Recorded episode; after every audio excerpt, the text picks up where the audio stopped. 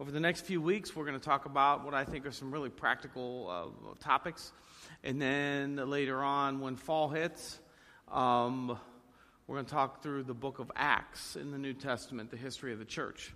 So that's what's going on. And this morning, I'm going to talk about one of the most practical topics I think I can uh, growth. How to grow, the idea of spiritual growth. And I got to say, probably the number one thing that I'm asked about regularly is how can I grow spiritually? How, how, do, how do we grow? And so uh, that's what we're going to do this morning. I'm going to be as practical as I can. I just want to start off real quick. A um, couple of passages. Um, uh, 1 Corinthians 3 And we all are being transformed into the same image from one degree of glory to another. So the idea there is we are being, for a follower of Jesus, the, the goal is transformation. The image is the image of Jesus. And from one degree to the next degree to the next degree, the idea is you are being transformed more toward the image of Jesus. You, you are growing if you're in a walk with Him. Um, Romans 12. Be transformed by the renewal of your mind, that by testing you may discern what, the will, what is the will of God, what that is good and acceptable and perfect. So, the idea there is when you, you walk with Jesus, you're being transformed um, your ethics, how you approach the world. It's being transformed. You're able to discern better right from wrong and the best decision you could make in any given situation. There's growth. There's, there's not, um, the stuckness doesn't happen if we're in a vibrant relationship with Jesus. Um, I think about 2 Peter, dear friends, since you have been forewarned, beyond your guard, so that you may not be carried away by the error of the lawless and fall from your secure position, but grow in the grace and knowledge of the Lord. Again, that expectation in the Bible that if you're following Jesus, you are growing. Now, I, I think about, um, I, I, love the, the, book of Acts. Uh, two of Jesus' closest disciples, they didn't have any kind of quality, you know, Jewish education in a Jewish society, and they're being questioned by um, many people who had incredible education and all kinds of experience. And here's what it says it says, When they saw the courage of Peter and John and realized that they were unschooled, ordinary men, they were astonished. And they took note that these men had been with Jesus. So their few years with Jesus had transformed them. They grew and grew to the point where they surprised even the religious leaders of the day. So the Bible is full of this expectation that if you follow Jesus, you are growing. Now, practically speaking, what that means is a year from now, you're not the same person with the same character stuff. You're getting better and better and better. And that doesn't always happen, I know, and it can be really, really frustrating. If there's anybody who's frustrated with spiritual growth, it's me because I want to grow faster. But we have to look at ourselves and say it is not acceptable for year after year after year for us to remain the same because we were made for growth. So, you're frustrated with spiritual growth, and like many people, uh, you've come to me and said, Alex, you're a pastor. What do I do to grow? Why am I not growing? So, that's how I'm going to treat this. So, here we are. We're at Wings. Um, we're at Wings, and we're going to talk about spiritual growth. I have my club soda and I got my high top table. Now, I'm going to talk to our tech team who gave me a Michigan bar.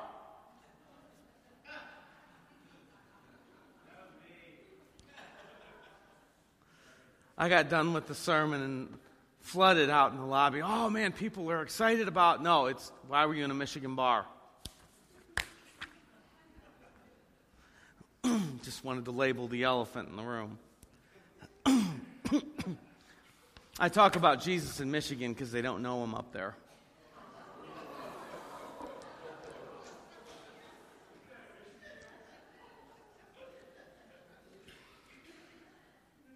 All right. So I just want to sit with you and we're going to talk about how people grow.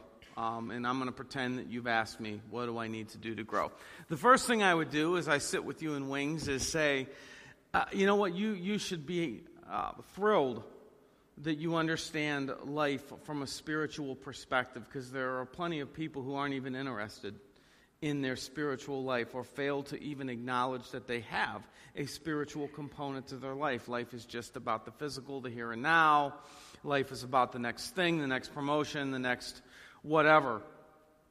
And they never really stop to think about who they're becoming spiritually. And so that's a great thing that, that you're interested in that.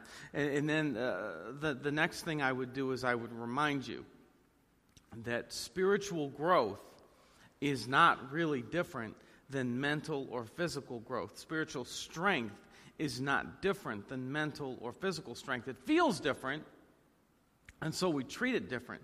Sometimes we think spiritually that we're just going to kind of will it, will ourselves into being closer to God, into praying more, will ourselves away from that sin struggle, that addiction. But it doesn't, it doesn't happen like that. I, I know you know, mentally, if there was a new body of information that I wanted to, I wanted to get stronger in, like let's just say I want to, you know, uh, be a mechanic. I want to be able to work on my own car. I don't know anything. I, I, I know where the oil goes and where the gas goes, and that's about it. Um, I would understand. I'm going to have to watch some YouTube videos. I'm going to have to talk to people that I know that understand uh, the, the basics of how cars work and get, you know, mechanics for dummies or whatever um, I, I wouldn't believe that I'm just going to think really hard and then know it, right? You know, you have to work at, at this. Um, I, I, the same is true physically. You know that we can't will ourselves into shape. I, I think about um, before I got into um, riding my bike for exercise, I would run. It was a short career. Um, but I, I, was in I was at the uh, the Susan B. Race for the Cure 5K up in Cleveland, and it's a different kind of 5K because it's um it's it's like a cause based 5K. You're raising money for cancer, and what comes uh, there's about 10,000 people that often run the race, and what becomes clear is that many of these people are here because they have a close family member who has gone through breast cancer in the past year. Maybe they've lost somebody. And so they're running for that person. It's like, I'm going to do this for Aunt whoever, or we're going to do this for mom. and what becomes clear is they believed that their emotion was going to get them through this race. And so what happens, and you know, you always you run in a clump because there are just so many people, so you can't go really fast. And, and what not that I can go fast anyway in that race, but that's beside the point. At about the one mile mark, the people that are there because they're like, you know, doing it for somebody and not in shape, that thing hits like if you've ever run and you get that side split thing, you know, where you and they, you know, people are doubled over and they start to cry because they're frustrated with themselves and cheering, come on, do it for mom. Mom was strong. You know, stuff like, and, and it just, the emotions break out because they're out of shape and they're mad and they're trying to will themselves into it. And then by the two mile mark, people are just puking. And I, am I mean, it's like beside the road, and you're running through uh it, people, because they're out of shape, and they think they're going to will themselves to running a 5K. And we can't do it. Our bodies just. And the same is true spiritually. We get frustrated that we're not growing, but when you look at our lives, we aren't doing the kinds of things that you do to grow because you don't become spiritually strong by wanting it really bad. I wish that were the case. It's not. So, uh, a couple quick passages here.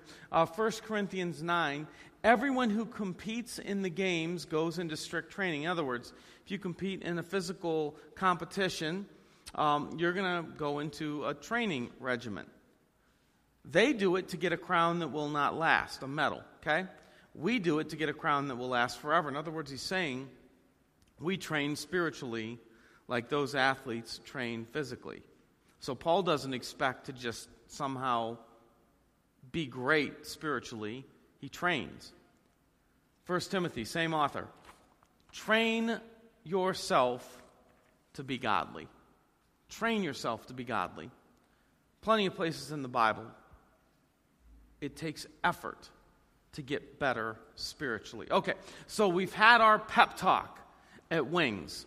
We're on the same page now. We're ready to talk about um, how and what I would do as we sit there together is, is I would probably present you with two sets of three questions.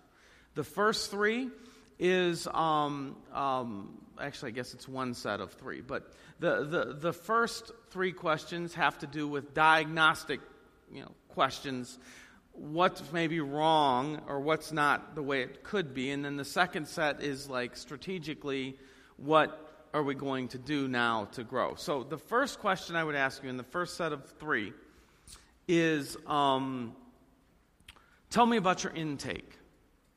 And what I'm really asking there is tell me about your Bible reading. What I really want to know is, on average, daily, how much time are you spending um, meditatively, prayerfully reading Scripture? Now, there's a difference because there's reading the Bible to know more so that you know more than the next person, so that you feel more spiritual than everybody else. And that's not healthy. The Pharisees in Jesus' day were experts in the Bible, but they used it to make themselves feel great and feel spiritual. So we're not talking about that. We're talking about your reading Scripture, meditating on what it's saying about God, meditating on what it's saying about you. How much time are you spending on average daily with that kind of Bible reading? That's the first question I'm asking you when you're frustrated with spiritual growth. And, and, and here's what I'm probably not going to hear, and I, this is kind of in your face, and I don't want it to be, but it's, it is what it is. I'm probably not going to hear, well, you know what? I read Scripture contemplatively, uh, I meditate, I pray over these Scriptures at least 30 minutes a day on average without fail. It's a bedrock habit in my life. I'm probably not going to hear that because honestly and truthfully, I don't know of anybody who makes that kind of Bible reading a part of their daily routine that really struggles to grow spiritually. Now, there are always going to be dry seasons, but you're probably not just throwing your hands up if you're reading. It is, it is that important. So here's the deal. If you, um, if you were to go to a doctor's office and say, um, you know, I'm not feeling very well. I'm, I'm lethargic. My heart's palpitating. I have a swollen tongue and a dry mouth, and the doctor looks and your eyes are sunken in. He's going to realize you're, you're dehydrated. And he's going to quickly, or she's going to quickly, get an IV going and then ask you, as your body's sucking in fluids, tell me about your diet. Are you drinking any water? and and and you say you say um, no I, I haven't had time to drink any water i'm just busy okay because that's one of the things that you probably would tell me is i'm not reading the bible much lately because i'm busy i just landscaping and i got work and i got the kids and there's soccer practice and it would be soccer because that's more evil um, we have all kinds of things that keep us from reading Scripture, and sometimes we use that as the I don't have time. And so you're in the doctor's office and you're dehydrated, and, and you say, No, I've been.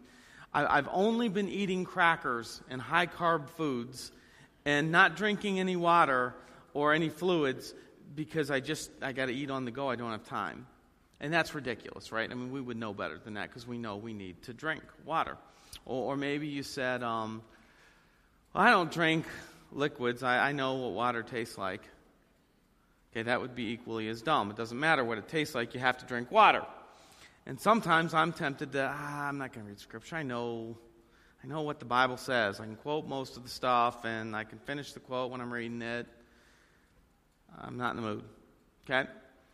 Just as dumb as saying I don't drink water because I know what it tastes like. Or, or maybe you tell the doctor, well, you know what? I don't understand the physics of all the water hydration stuff, so I just don't take in fluids. Well, that's really dumb. You don't need to understand it, you just need to drink water. In the same way, you may say, ah, I just, I read the Bible, I don't understand it. Um, here's the thing, and I mean, and I mean this, I, I, I apart from the message of Jesus paying for your sins on the cross, this is like one of the most important things that, that I could tell you. In our modern Western world, we look at books like the Bible and we think information, we think knowledge. Now, I believe that the Bible is a book of, of knowledge and the Bible is a book of truth. Believe it. But truth and knowledge is a byproduct it's a helpful byproduct of Scripture. First and foremost, the Bible is water for your soul. And, and I, I just, I, I, I mean it. It is going to be almost impossible for you to grow without watering your soul through Scripture. Now, take a look at some of these. This is kind of what the Bible says about itself. Hebrews 4 practically personifies the Word of God. Okay? For the Word of God, the Bible, is alive and active, sharper than any double edged sword. It penetrates even dividing soul and spirit, joints and marrow. It judges the thoughts and attitudes of the heart. I don't know how words on a page can be alive and active. I don't know how far to take that, but this is almost saying you get to the Bible and let it go to work on you. Psalm 1 Blessed is the one whose delight is in the law of the Lord, the Bible, and who meditates on his law day and night. That person is like a tree planted by streams of water, which yields its fruit in season, whose leaf does not wither. Whatever they do prospers. Drinking for the soul. It's like a big glass of water to keep you spiritually hydrated. There are a few places in the Bible where um, visions that God gives uh, people, he, he says, basically gives them scripture and says, eat it. And that's their vision, is that of God saying, here, eat this. And the idea there is that it's, that, that, that, that it's nourishment. Jesus says, man will not live on bread alone, but on every word that comes out of the mouth of God. So, biblically speaking, the Bible hydrates our soul. And I'm not talking again about reading it just for knowledge. I'm talking about interacting with Scripture, learning about the character of God, asking God to speak to you through it. What does it mean for me? All of that that kind of prayerful reading of Scripture. And the reason I'm hammering this is because I, I, know, because myself included, the tendency is, yeah, yeah, yeah, I know, but I, I, I want to grow spiritually. But what we're really looking for is, is something easier or something different. But we, we don't, when it comes to reading Scripture, we don't get to say, okay, yeah, yeah, I know that, but give me, give me something else. Come on, what else? If, if it ain't there in your life, significantly, you're missing the hydration of it all. And it's really important if you're frustrated with spiritual growth that you understand that, that even though it may not feel like you walked away different, just like you drink a glass of water doesn't always feel like you walked away different. Deep down, it's a difference maker. All right, next question. Now you're like, you're, you're sitting there in wings, you're saying, okay, I get it, move on. Drink from your Bible every day. Next question. What is your next character issue to work on? What is your next character issue to work on? Because if we're not aware, we're probably not going to grow. Now, I have a long list, and my wife and a lot of people in here would probably be happy to tell you that long list. i I just try to focus on one at a time but I have it on my mind. What is your next character issue? So here's what Jesus has to say about um, life with God I'm the vine, my Father is the gardener. He cuts off every branch in me that bears no fruit, while every branch that does bear fruit, he prunes so that it will be even more fruitful. the idea of pruning is the gardener is, is, has a vine and he's cutting off the, the old unhealthy stuff so that other things have the energy to grow. In other words, you have a character, and, and God is pruning that character. There are things that He wants gone. And we're not going to gain ground if we don't pay attention to the parts of our character that, that, that we have to work on. So that, that comes from you with that question saying, What's my next step in my character? And it comes from you. Okay, and, and listen, if you aren't aware of any character flaws that need to go in your life, then start with pride. Okay, that's, that's your character problem. Go to your friends. Awkward conversation, but go to your friends and say, hey, what would you say my next step in my character is? What are you seeing? And if they're a good enough friend, they'll speak into that. And if you don't have any friends that are going to help you figure out how to be better character person, then get better friends. Um, the Bible in, in, in ancient Christian literature, it's pretty clear that confession of sin to each other was a big part of early church life. They would talk about their sins. And there was forgiveness, and there was encouragement, um, and there was accountability. Because that's the next thing. When you know what that is, then you tell somebody and give them a question to ask you. Um, I had a friend who, who told me, Alex, I want you to ask me, have you been on any porn sites lately? Ask me at least once a week, and if I say yes, you need to take my iPad from me for a few weeks because that's where the problem is centered.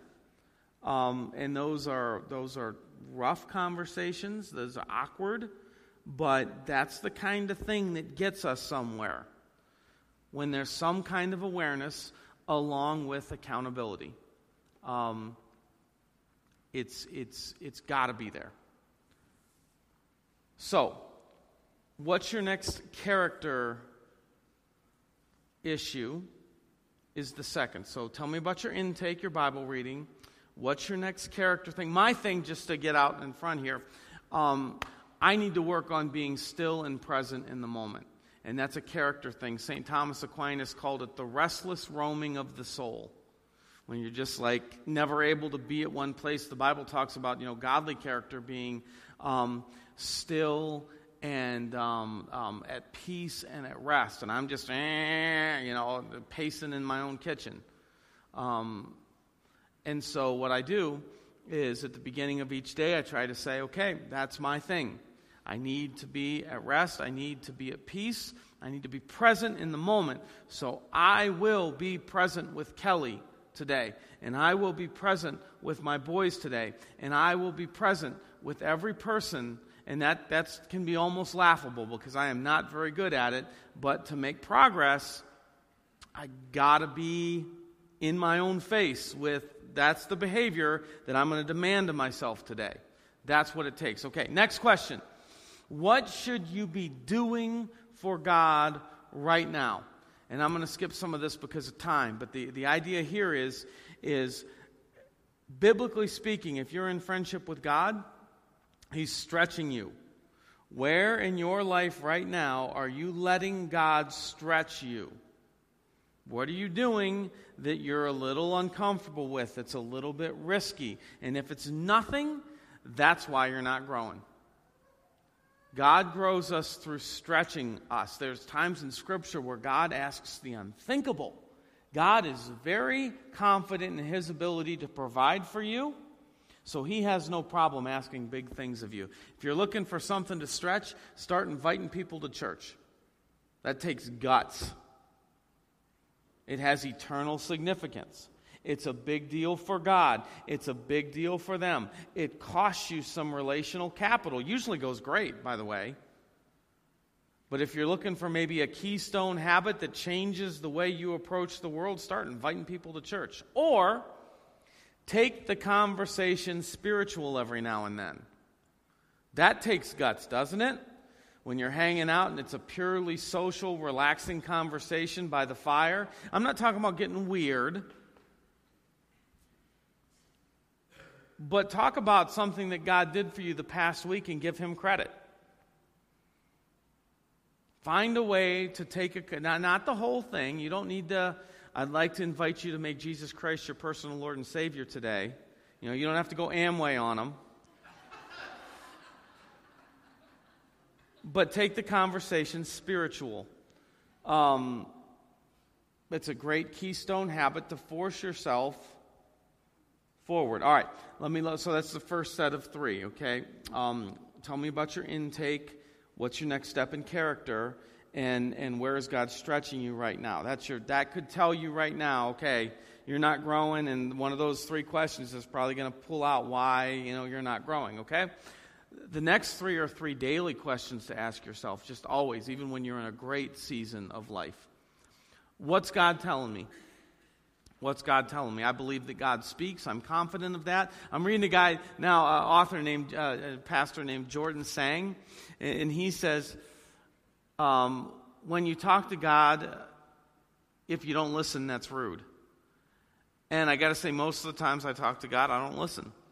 I just gripe for a while or ask for a while and then go on to the next thing. But, you know, 5, 10, 15 minutes every day, just silence listening to God. And when I say what's God saying, it usually doesn't come from hearing the audible voice. I would love it if it did. Alex, I want you to go do that, or I want you to, you know, whatever. Doesn't often come like that. It it um, comes in like a, a just that inner kind of I know that's what God's saying place. And if we're still and quiet enough, He'll talk to us. If we're still and quiet enough, and you need to know what's God saying to you. And then the follow up, the second question is, what are you doing about it? Here's what we're not allowed to do. We're not allowed to say, what are you saying? Okay, okay, God, I hear that. Pass. Give me something else. Come on, next one. What, what, what, that's, we're not allowed to say pass to God, or He'll stop talking. God will talk when we intend to be obedient. And so, what's God saying, and what are you doing about it? Now, that could be anything from a character issue to, to something. I have a friend who said that he, God's telling me to take my mom on a date, to start investing in my relationship with my mom. Okay? Now, that's not like world changing, and that's why I'm saying that, because that, that could, what's God saying? What are you doing about that? Could be any given thing. The third question and final question in the second set of three is um, what are you doing something about? And when we're talking about this, we're talking about something significant, community, outward action. What is really different in your world because you chose to fix it? You chose to step in. Could be an elderly neighbor that needs something, a child that you can help, um, could be a cause that, that finance or elbow grease or whatever it is you're looking at your life, and this is beyond character, this is beyond what's God saying, what am I doing about it? Though it could be the same, uh, you're, you're making sure, because and here's the spirit of this question there is an army of followers of Jesus who spend their whole lives accomplishing nothing of significance for the world around them in need. And we want to make sure that on our last day, we can look and say, that's different, and that's different, and that's different, and that's different, because I went all in. I didn't just pray about it, I didn't just write a check toward it. I went all in to do something about that. So, what's God saying? What am I doing about what's God saying? And then, what's going on out there that I am hitting with force? So, you're making sure that you don't get lazy and go for seasons without doing anything about anything. And I think that those two sets of three, and I hope you maybe write them down, they'll be on the web, whatever, those will keep us growing for a long, long time. Now, let me close with this, and can, we'll do one more song. Um, but let me, let me just close up with, with this. Um, I want you to remember that, that God is slow. And so he, um, he's very patient and he develops character slow. It's about thinking in steps. So you're moving somewhere. I have the, we, my, my wife Kelly and I back on stage today. Kelly and I have this growth chart for our kids, like many of you I know have with, with kids, and it's always amazing to see over the years, you know, whatever. And, and, and you could say, wow, they grew two inches this past year. And that's amazing. But when you think about it, a whole year's time, they grew that much. It's not, you know, growth is slow and steady, but if we're focused on it, if we work with God, He'll get us there. It, it's a matter of intent step by step. Okay, if you'll stand, we're going to do one more song and, and just invite God to take you on that journey of growth. Father, thank you for choosing us as we are and loving us and seeing potential in us, which comes from you. So you don't give up on us, ever. You keep pressing and pushing. And we submit to you now with the intent of doing what it takes to grow. In Jesus' name, we commit this to you.